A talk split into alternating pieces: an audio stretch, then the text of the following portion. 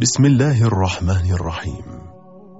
نرفع آيات العزاء لمقام صاحب الأمر والزمان.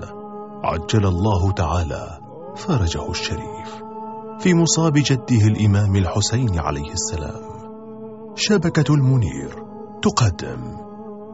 محاضرة العلامة السيد منير الخباز. دام عطاؤه. لليلة الرابعة من شهر محرم الحرام لعام 1438 للهجرة النبوية. بعنوان اللهم إني أسألك بالوحدانية الكبرى.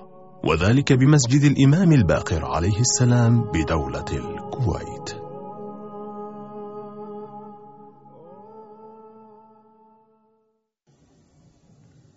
صلى الله وسلم عليك يا رسول الله.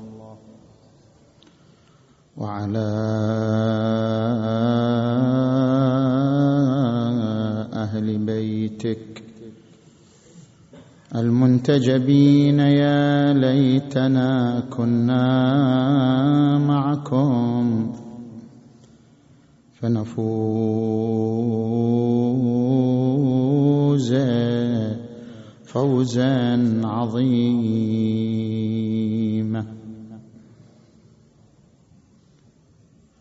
قفا قفا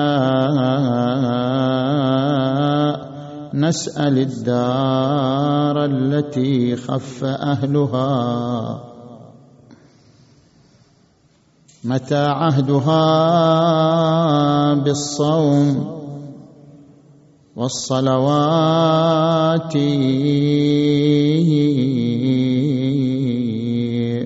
وأين الأولى؟ شطت بهم غربة النوى. أفانين في الآفاق مفترقات.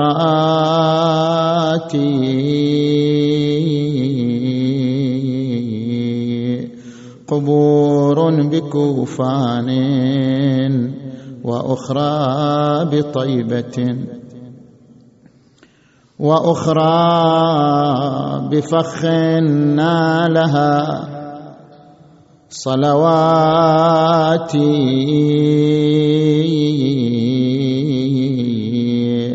وأخرى بأرض الجوزجان محلها. وأخرى ببا خمرا لدى الغربات.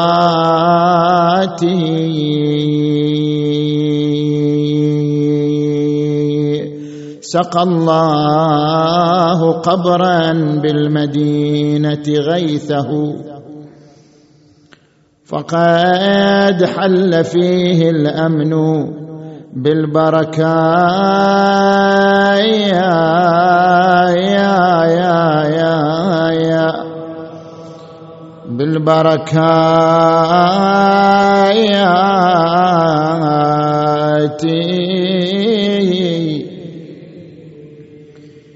أفاطم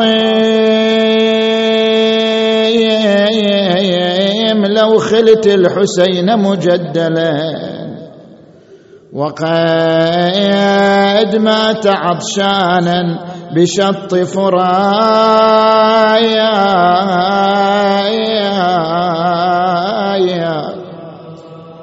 فراياتي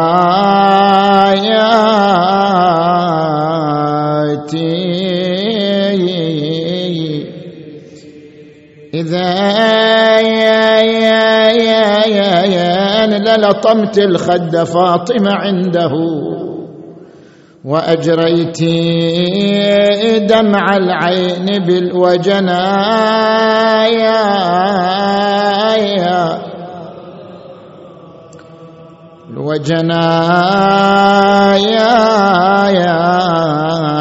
الوجنايات فاطمة قومي يا ابنة الخير واندبي نجوم سماوات بأرضي فلا يا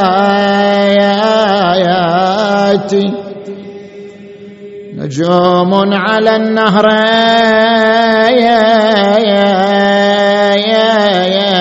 من طف كربلاء.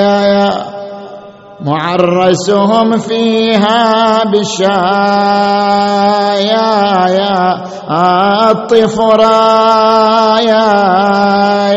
يا توفوا عطاشا يا يا يا يا يا بالفرات فليتني. توفيت فيهم قبل حين وفايا يا. إي والله فيا في كربلاء ضمت مصابيح. مثل البدور المشرقة يا يا لكن مذابيح. شبان والكل في شباب ما تهنى يا يا. صاروا مراكز للرماح أوه للأسنة يا. مثل الشباب الما بلاغ عشرين سنة. مرمي يا ويلي وجرحاه القام تجريح. أعوذ بالله من الشيطان الغوي الرجيم. بسم الله الرحمن الرحيم. لو كان فيهما آلهة إلا الله لفسدتا. فسبحان الله رب العرش. عما يصفون.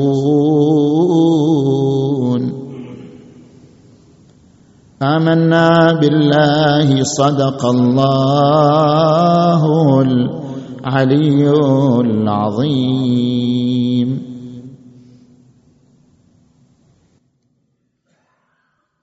انطلاقا من الآية المباركة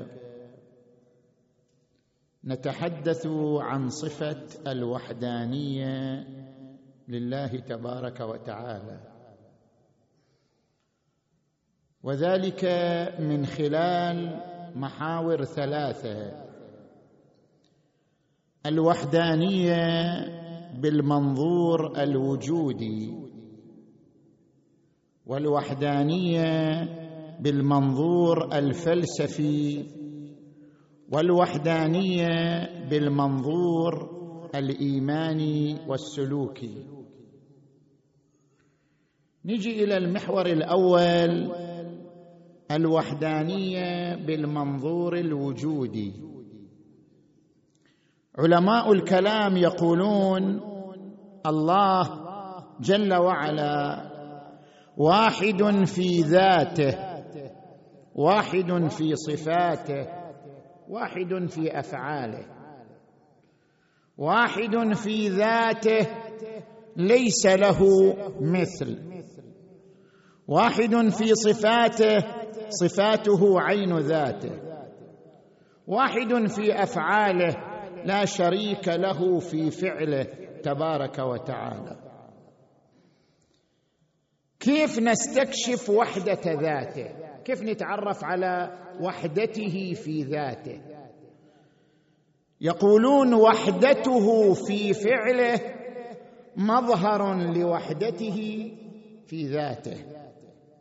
إذا أردنا أن نتعرف على وحدة ذاته فعلينا أن ننظر إلى فعله. وحدة فعله مظهر لوحدة ذاته. كيف نتعرف على وحدة فعله إحنا الناس العاديين. كيف نكتشف الوحدة؟ نحن الآن نعيش في هذا الوجود. كيف نكتشف من خلال هذا الوجود أن فعل الله واحد؟ حتى نستدل بوحدة فعله على وحدة ذاته. نحن الآن في آفاق هذا الكون. كيف نلتمس؟ نحن نريد أن نلمس الوحدة لمسا حسيا. نحن نريد أن نصل إلى الوحدانية لله وصولا وجدانيا. نرى وحدانية الله بالوجدان. نرى وحدانيته متجسدة في فعله لتكون دليلا على وحدانيته. في ذاته وصفاته.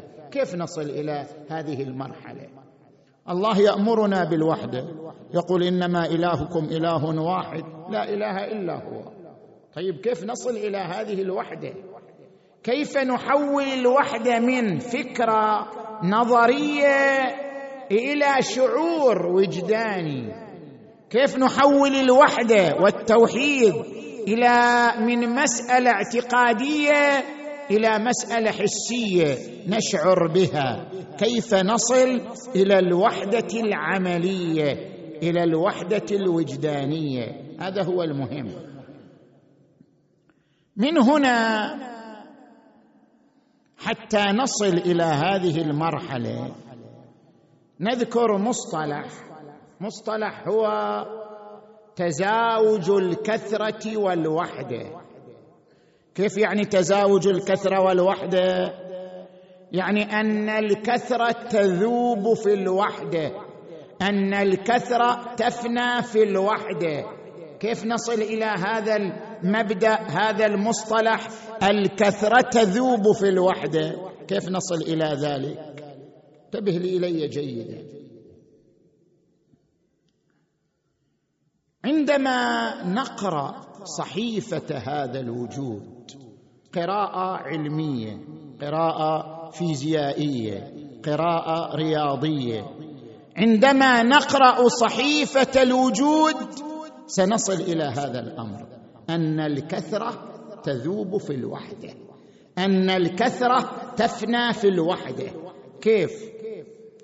نحن بالنظر الأول نرى كثرة. ماء ونار كيف يجتمعون؟ نور وظلام كيف يجتمعان؟ جمال وحرب كيف يجتمعان؟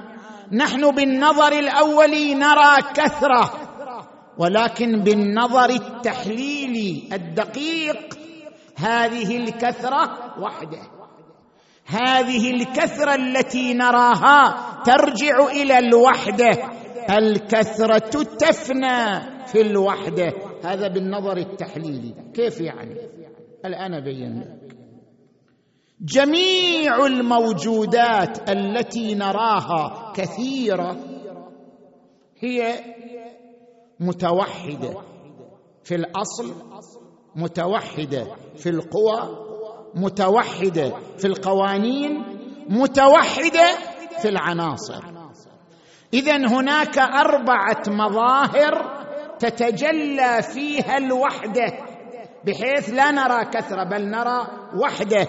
هناك أربعة مظاهر للوحدة نستطيع أن نصل إليها فيزيائيا ورياضيا.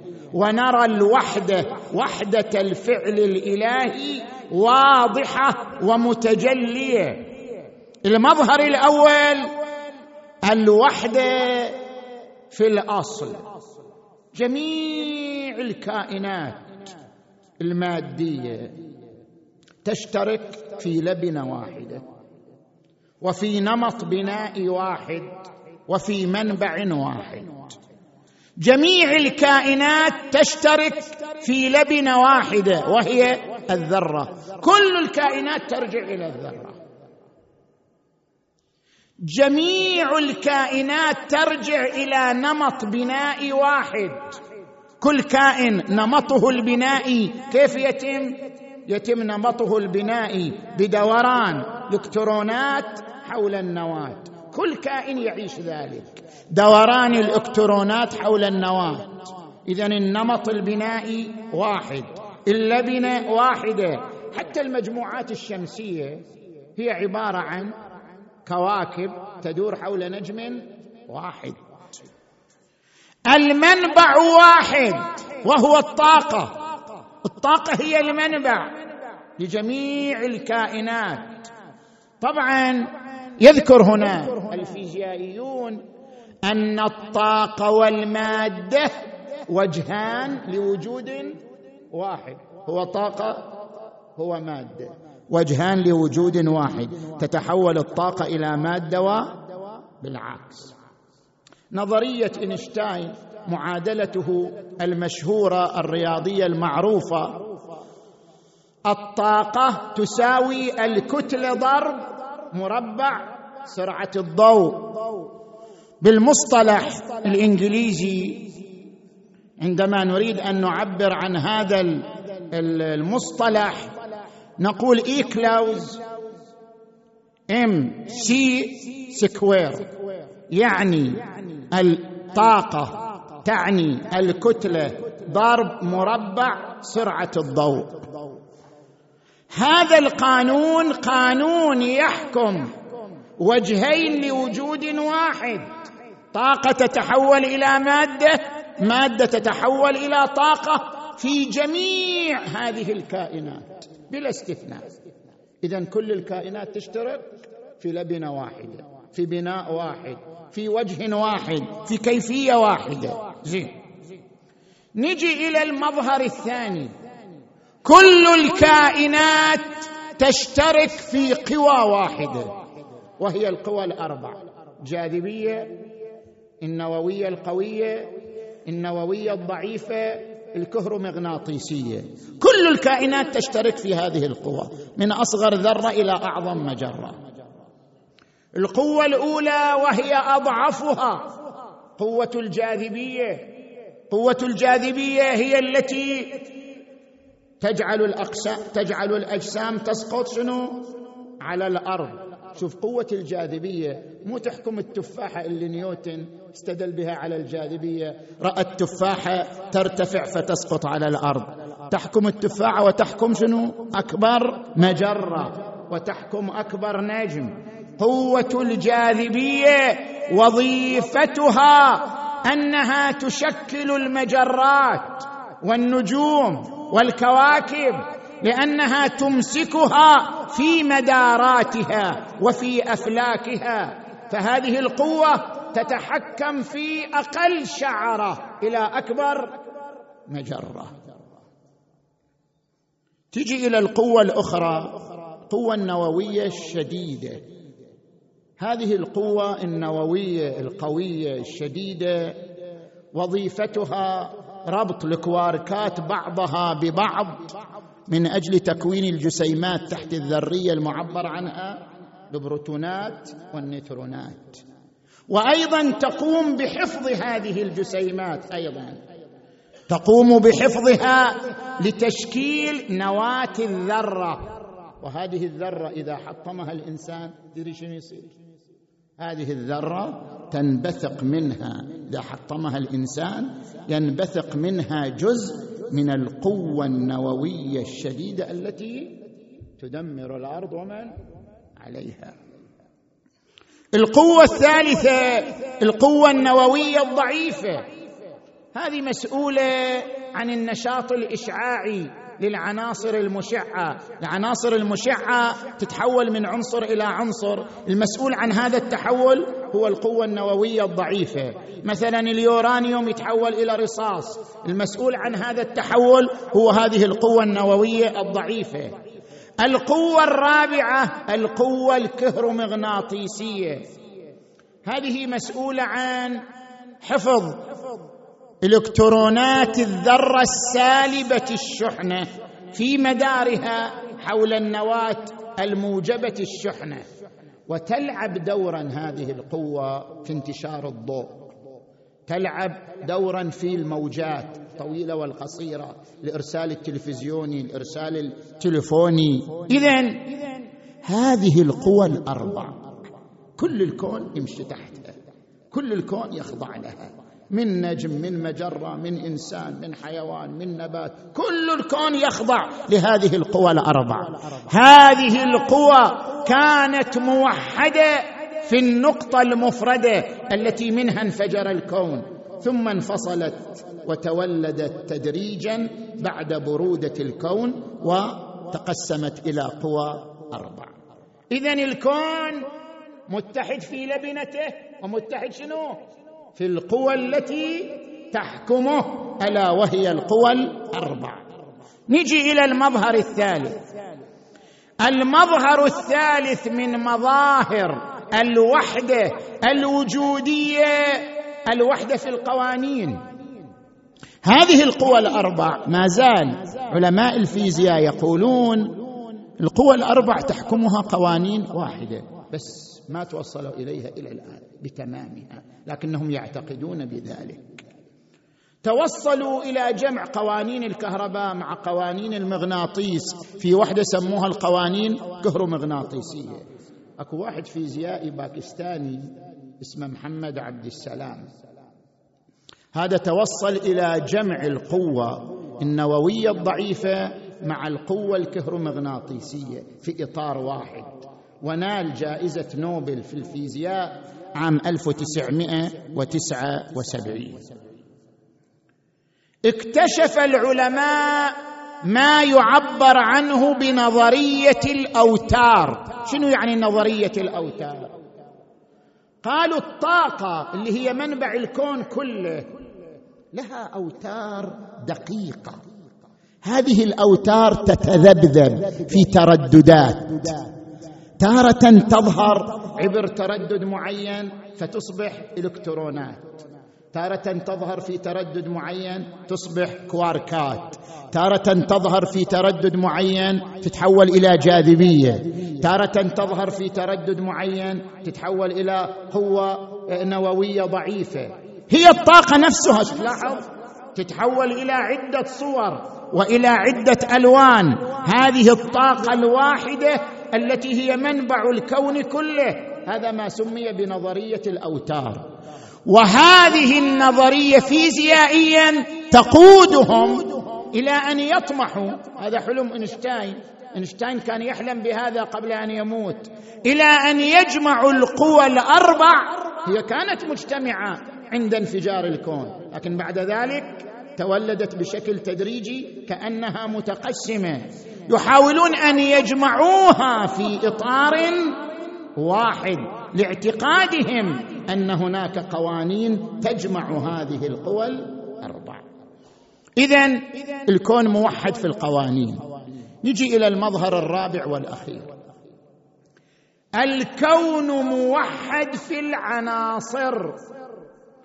كيف يعني الكون موحد في العناصر؟ الآن أشرح لك. العناصر التي يتحد فيها الكون الأصل. النشاط مركز المعلومات المكون. الآن أشرح لك هذه العناصر. نيجي إلى عنصر الأصل. كل الكائنات حيه أو غير حيه إنسان أو حجر كل الكائنات تشترك في أصل. وهو المكونات وحده. كربون نيتروجين آه مثلا هيدروجين أكسجين فسفور. كل الكائنات تشترك في هذه العناصر والمكونات الأولية حية أو غير حية. هذا العنصر الأول تشترك فيه هذه الكائنات. العنصر الثاني الكائنات الحية. إنسان حيوان. لها بنية أساسية تشترك فيها وهي البروتينات. البروتينات المتكونة من عشرين حمضا امينيا ذات توجه يساري بحسب ما يشرحون. كلها تشترك في هذه البنية. زين تجي إلى العنصر الثالث النشاط. طبعا متى بدأت الحياة في الكون؟ بدأت قبل ثلاثة مليار سنة فاصل سبعة بدأت الحياة. الكون بدأ قبل 13 مليار فاصل سبعة. لكن الحياة بدأت قبل ثلاثة مليار سنة فاصل سبعة. بدأت الحياة بكائن ذي خلية واحدة وهو البكتيريا. بعد ملايين السنين جاء الكائن متعدد الخلايا. كالإنسان والحيوان. هذا بعد ملايين السنين. زين؟ ممكن 450 مليون سنة مثلا عمر الإنسان مو أكثر أو 350 مليون سنة. جاء الكائن متعدد الخلايا. على أي حال؟ كائن ذي خلية واحدة أو كائن متعدد الخلايا. الجميع الجميع نشاطه واحد. شنو نشاطه؟ التغذي. الحركة التنفس التكاثر نشاط الكائنات الحية شنو؟ واحد. سواء كانت ذات خلية واحدة أو خلايا متعددة. العنصر الرابع وهو المهم هذا تلتفت إليه. كل الكائنات الحية الإنسان العظيم صاحب الإنجازات والعبقرية مع هذه البعوضة الصغيرة مع هذه الحشرة مع هذه الدودة دودة الأرض الصغيرة. الجميع يشترك في مركز معلومات واحد. شنو مركز المعلومات؟ طبعا كل شيء له مركز معلومات. الشركة لها مركز معلومات. الدولة لها مركز معلومات. حتى هذا الكون له مركز معلومات وهو العرش. عرش الله. هو شنو؟ مركز معلومات الكون. يعني نحن عندما نقرأ قوله تعالى الرحمن على العرش استوى. يعني شنو الرحمن على العرش استوى؟ يعني جلس؟ لا. استوى بمعنى سيطر. ثم استوى بشر على العراق من غير سيف ودم مهراق. استوى على العراق يعني شنو؟ سيطر عليها. الرحمن على العرش استوى يعني سيطر. العرش مركز معلومات الكون مركز استخبارات مركز معلومات الكون كله. يسمى شنو؟ العرش. اللي يسيطر على مركز المعلومات يسيطر على ما سواه. اللي يسيطر على مركز معلومات الشركة يسيطر على الشركة. اللي يسيطر على مركز معلومات الكون يسيطر على الكون. لكل شيء مركز معلومات. انت لك مركز معلومات؟ والبعوضة لها مركز معلومات. ودودة الأرض لها مركز معلومات. شنو مركز المعلومات؟ الشفرة الوراثية. جزيء الدي ان إيه جزيء الدي ان إيه هذه الشفرة الوراثية مركز معلومات لكل كائن حي كبير أو صغير. تجي مثلا أكبر كائن حي ما هو؟ تعرف؟ الحوت. الحوت في مليون مليار خلية. هذا الحوت أكبر كائن حي. فلنفترض هذه البعوضة أصغر كائن حي. مثلا. هذا أو هذا وما بينهما الإنسان. له مركز معلومات واحد وهو الشفرة الوراثية جزيء الدي إن إيه. هذا المركز يحمل معلومات هذا الجسم هذا الكائن يوجه مسيرته ينقل صفاته الوراثية إلى أنجاله إلى ذريته إلى نسله. اذا تحصل عندنا شنو؟ شنو استنتجنا؟ استنتجنا أن الكون ترى واحد. واحد في أصوله واحد في عناصره واحد في نشاطه واحد في مركز معلوماته. اذا هذه الكثرة في الواقع واحدة. أنت من تقرأ الكون قراءة فيزيائية؟ تتوصل إلى أن الكثرة راجعة إلى الوحدة. كثرة ذائبة في الوحدة. كثرة ثانية في الوحدة. من هنا إذا قرأت الكون قراءة فيزيائية ستصل إلى وحدة الفعل الإلهي. أن فعل الله واحد وليس متعدد. ما صدر من الله وجود ترجع كثراته إلى وحدة في الأصل ووحدة في القوى ووحدة في القوانين ووحدة في العناصر. فعله كثير بنظرنا لكنه واحد بحسب القراءة الفيزيائية لأن مرجعه إلى وحدة تجمع الأصل والعناصر والقوانين والقوى. فهذه الوحدة في فعله تكشف عن الوحدة في ذاته عز وجل. وحدة فعله كشفت عن وحدة ذاته تبارك وتعالى. سنريهم آياتنا في الآفاق وفي أنفسهم حتى يتبين لهم أنه الحق. أولم يكف بربك أنه على كل شيء شهيد؟ لو كان فيهما آلهة إلا الله. لفسدت. كان نشوف أفعال متعددة وقوانين متعددة وأصول متعددة وعناصر متعددة وهذا يعني خراب الكون. لكن لأن الإله واحد الفعل واحد لذلك الكون يسير بانتظام وثبات وقانونية. لو كان فيهما آلهة إلا الله لفسدتا. فسبحان الله رب العرش عما يصفون. ننتقل الآن إلى المحور الثاني. صلوا على محمد وآل محمد.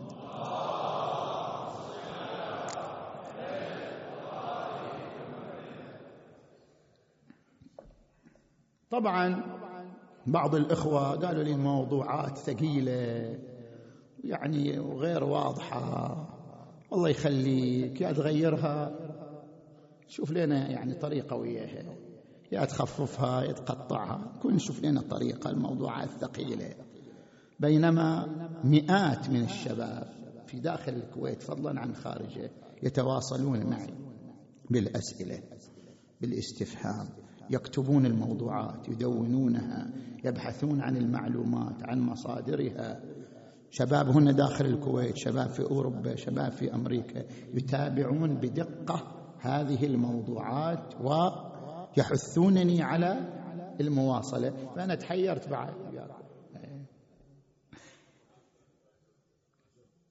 نجي إلى المحور الثاني من حديثنا.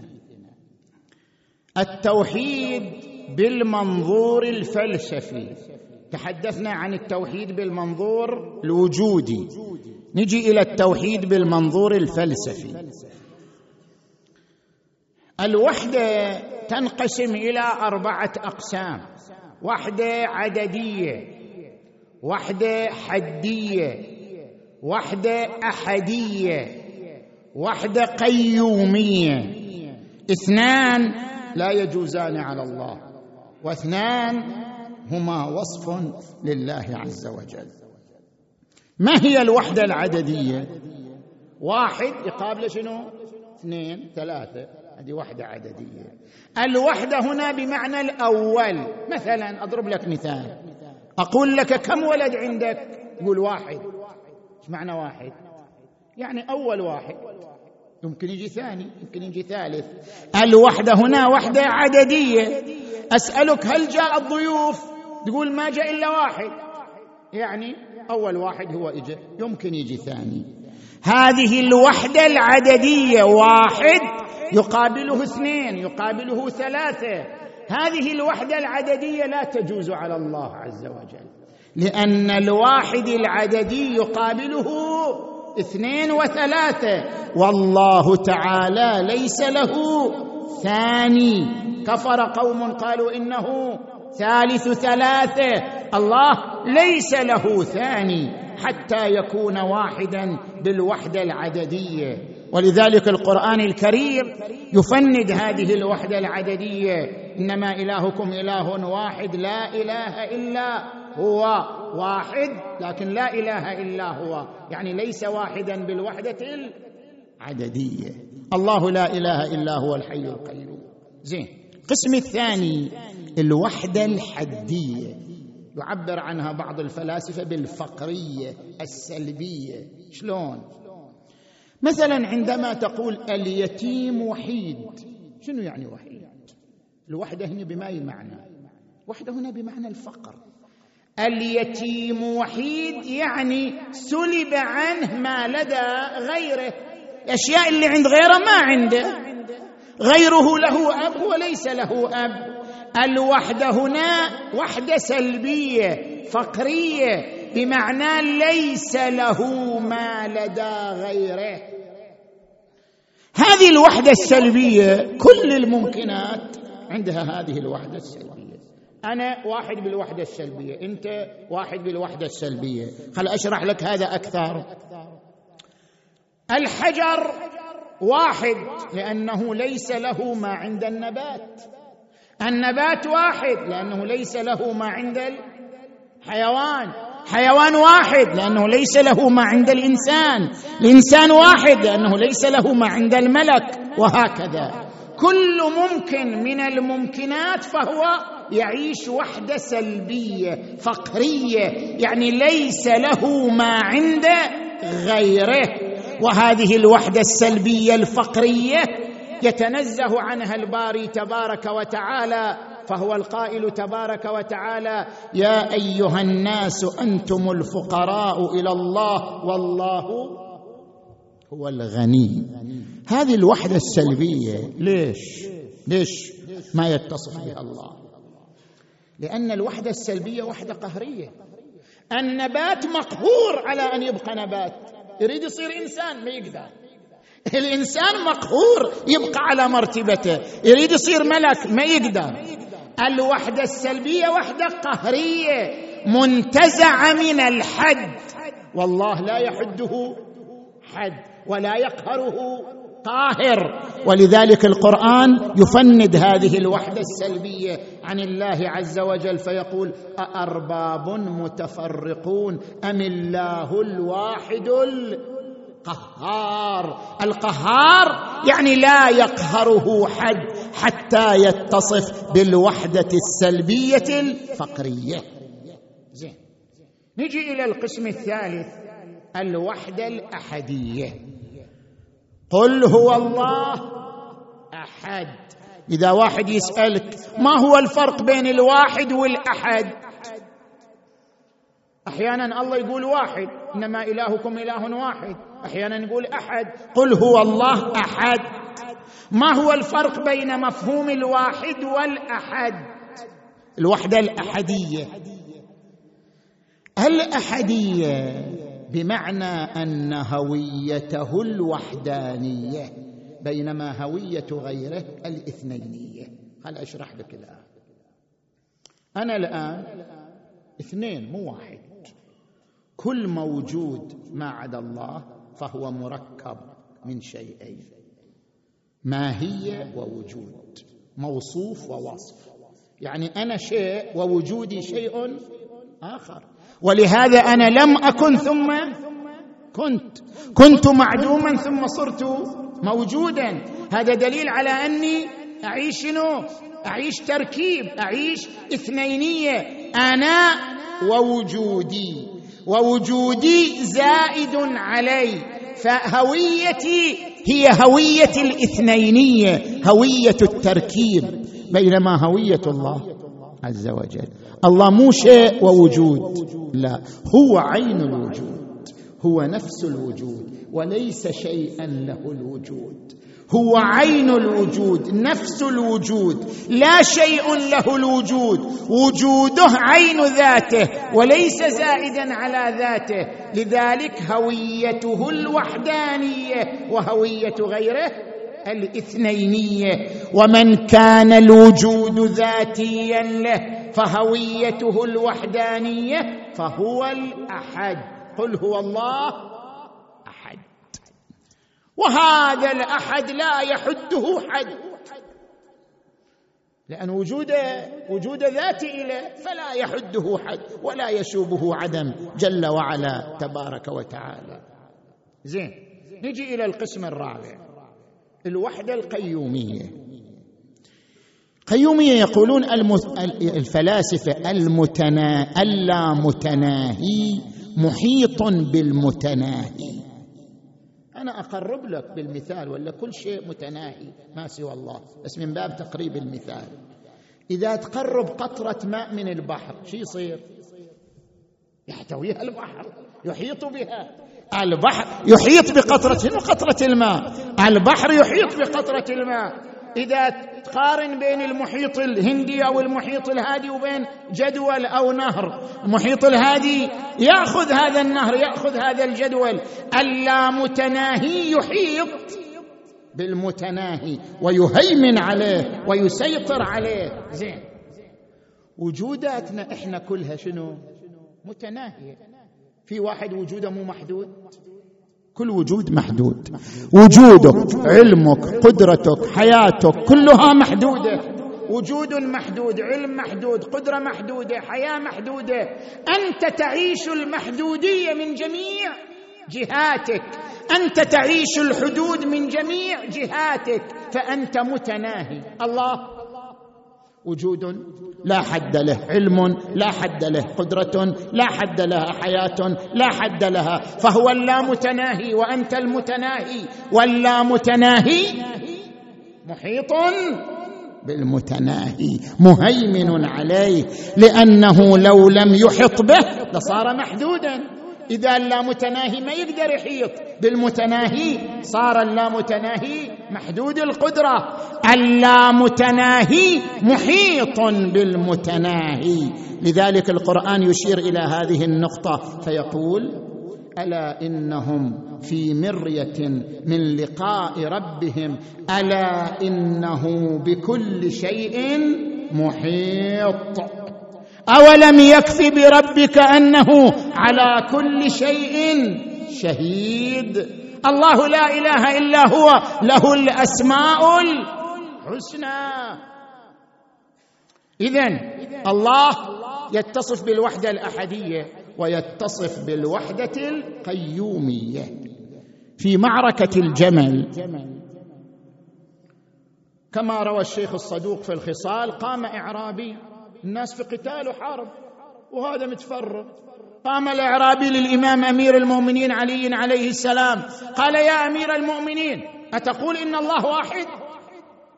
فحمل الناس عليه. قالوا أما ترى أمير المؤمنين متقسم القلب يعني في حالة حرب قال دعوه فإن الذي يريده هذا الإعرابي هو ما نريده من القوم. يعني نحن نحارب القوم لأجل ماذا؟ لأجل التوحيد. ما يريده هذا الاعرابي هو الذي نريده من القوم. نحن نحارب القوم لأجل الوحدانية. زين؟ دعوه. اعلم يا إعرابي. إن القول بأن الله واحد على أربعة أقسام. وجهان يجوزان وجهان لا يجوزان عليه. ووجهان يثبتان عليه. فأما الوجهان اللذان لا يجوزان عليه فقول القائل الله واحد يقصد به الأعداد وهذا لا يجوز عليه لأن الله لا ثاني له. ألم ترى أن الذين كفروا قالوا الله ثالث؟ ثلاثة. وقول القائل الله واحد من الناس يريد به الشبه وهذا لا يجوز عليه لأنه منزه عن التشبيه. وأما الوجهان اللذان يجوزان عليه. فقولنا الله واحد أي لا شبه له ليس كمثله شيء وهو السميع البصير. وقولنا الله واحد أحدي أحدي المعنى لا ينقسم في وجود ولا عقل. ولا وهم. كذلك الله ربنا. سلام الله على أمير المؤمنين. نجي إلى المحور الثالث والأخير. ريحتك الليلة شوية أعطيتك فرصة.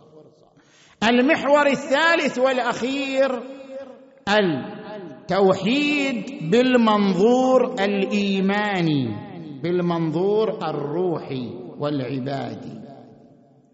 كيف نصل إلى أن نرى الله في كل شيء. هل نحن من الذين يرى الله في كل شيء؟ أم نحن من الذين لا نرى الله إلا بضع ثواني أثناء الصلاة؟ كيف نصل إلى أن نرى الله في كل شيء؟ وفي كل الأوقات وفي كل الآنات. في كل الآنات نشعر بوجود الله وبحضور الله وبرؤية الله تبارك وتعالى كيف نصل إلى هذه الدرجة؟ الله تبارك وتعالى وزع نوره في قلوبنا. كل إنسان حتى الملحد حتى الكافر في قلبه رشحة من نور الله عز وجل. كل إنسان. وذلك قوله عز وجل الله نور السماوات والأرض. ملأ السماوات والأرض ومن فيهما بنوره؟ الله نور السماوات والأرض مثل نوره كمشكاة فيها مصباح. المصباح في زجاجة الزجاجة كأنها كوكب دري يوقد من شجرة مباركة زيتونة لا شرقية ولا غربية يكاد زيتها يضيء ولو لم تمسسه نار. نور على نور يهدي الله لنوره. النور موجود في قلبك لكن تحتاج إلى هداية. يهدي الله لنوره من يشاء.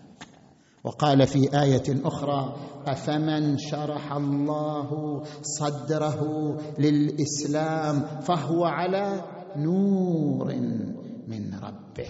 وصل إلى النور الإلهي المشعشع في قلبه. الله ولي الذين آمنوا يخرجهم من الظلمات إلى النور. في قلوبنا النور لكننا نحتاج إلى أن نصل إلى ذلك النور. نحتاج إلى أن نكتشف ذلك النور. نحتاج إلى أن نستوقد من ذلك النور. كيف نصل إلى ذلك النور الذي في قلوبنا؟ نحن قسمان. قسم شغلته الكثرة عن الوحدة. وقسم شغلته الوحدة عن الكثرة. القسم الذي شغلته الكثرة عن الوحدة. إحنا كلنا أغلبنا ما أقول كلنا حتما فينا ناس أولياء مؤمنون. أغلبنا شغلته الكثرة عن الوحدة. ما هي الكثرة؟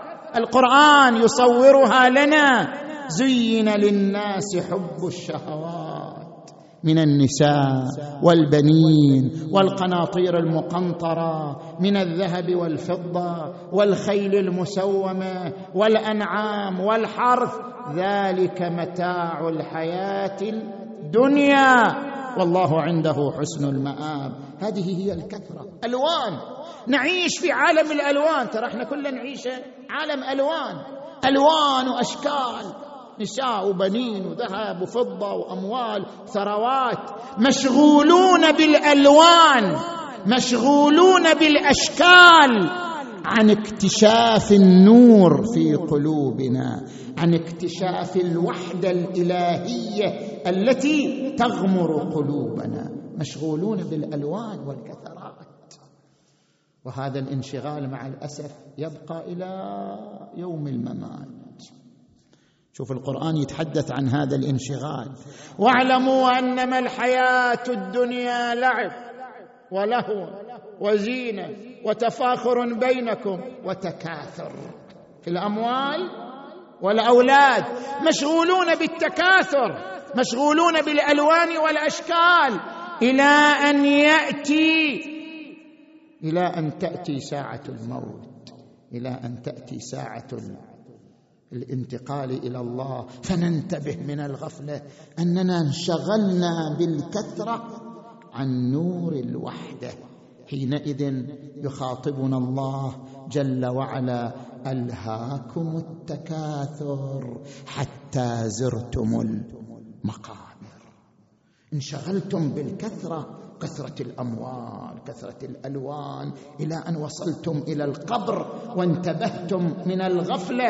ألهاكم التكاثر حتى زرتم المقابر. لقد كنت في غفلة من هذا فكشفنا عنك غطاءك فبصرك اليوم حديد. نحن المشغولون لكن هناك أناس شغلتهم الوحدة عن الكثرة.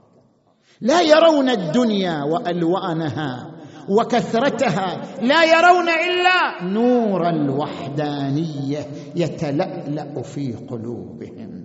لا يرون إلا نور الوحدانية يشعشع في أرواحهم. شغلهم نور الله عن كل شيء فلا يرون إلا الله. لا ينظرون إلى شيء إلا ويرون الله ضمنه كما قال أمير المؤمنين علي عليه السلام ما رأيت شيئا إلا ورأيت الله قبله وبعده وفوقه وتحته وفيه. شغلتني الوحدة عن الكثرة شغلني نور الوحدانية عن كل شيء آخر. أمير المؤمنين الذي شغله نور الوحدانية هو الذي يصلي والحرب قائمة والسهام تنفذ إلى بدنه فلا يشعر بها لأنه شغله نور الله. وصل إلى الوحدانية الحقيقية شغله نور الله عن كل شيء. الحسين بن علي يجسد صورة أبيه المرتضى علي عليه السلام كما يقول في دعائه أنت الذي أشرقت الأنوار في قلوب أوليائك حتى لم يحبوا سواك. نورك ملأ قلوبهم وشعشع أرواحهم. ملأت قلبي ملأت روحي فانشغلت بك عن غيرك. تركت الخلق طرا في هواك وأيتمت العيال لكي أراك فلو قطعتني في الحب إربا لما مال الفؤاد إلى سواك. الله أكبر يا أبا عبد الله. الموقف هو الموقف. الحسين يصلي يوم العاشر من المحرم. والقتال قائم والسهام تترى عليه كرش المطر. وسعيد الحنفي يتلقى السهام بذراعيه وبخاصرته. ما إن فرغ الحسين من صلاته حتى سقط سعيد صريعا على الأرض. التفت إلى الحسين. قال أبا عبد الله هل فزت؟ قال نعم فزت. وأنت أمامي في الجنة. أبلغ جدي رسول الله عني السلام. وأبلغ ابي أمير المؤمنين عني السلام. شقول لهم شنو الرسالة؟ كأني به يقول وقل إن الحسين وحيد فريد. الله أكبر يا أبا عبد الله. هذه الأيام أيام المصيبة أيام العزاء ها؟ وإذا به يخرج من مكة متوجها إلى كربلاء بأبي وأمي حتى إذا وصل إلى تلك الأرض وإذا بجواده لم يتحرك صعد جوادا ثانيا فلم يتحرك ثالثا فلم يتحرك. التفت إلى أصحاب أصحابي ما اسم هذه الأرض؟ قالوا هذه تسمى الغاضريات. قال هل لها اسم غير هذا؟ قالوا تسمى نينوى. قال هل لها اسم غير هذا؟ قالوا تسمى كربلاء. فحينئذ تنفس الصعداء وقال انزلوا انزلوا ها هنا محط رحالنا ها هنا تحرق خيامنا. ها هنا تذبح رجالنا. ها هنا تذبح أطفالنا. بعد يا أبا عبد الله شنو يحصل؟ ها هنا يصعد الشمر على صدري. ويضع سيفه في نحري. ساعد الله قلب العقيله زينب عندما سمعت هذا الكلام. أقبلت إلى أخيها بالفضل العباس إلى ابن أخيها علي الأكبر تناشدهم عما تسمع ها الشعراء يصورون موقف العقيله زينب. ها كيف أنها تفاعلت؟ كيف أنها بكت؟ كيف أنها انتحبت عندما سمعت هذا الكلام؟ شافت العسكر وأصبحت زينب حزينة. شافت العسكر واصبحت زينب حزينة. نادت على العباس يا حامي الضعينه شورع لوالينا يا يا يردنا أهل المدينة. قبل المساء يمسي وقبل ما يهود الليل. قالها أنا ما أقدر أتقدم لأخوي حسين بالشور والأرض هذه كربلاء والشهر عاد. فوز شهادة ومرجلة ونور على نور. اليوم يوم المرجلة وعز الرجاجيل خاف يقول حسين ما شاروا علي. إلا من الذلاء وخاف من المنية. وأنا أخوك اليوم جيدوم السريه الموت ما هاب ولا خيالة الخيل قالت عرفك بالحرام يا خوي وافي. قالت اعرفك بالحرام يا خويا وافي. وقطع الزند هذا الذي منا مخافي. اليوم بمعزة وبعدكم ما أدري شوافي.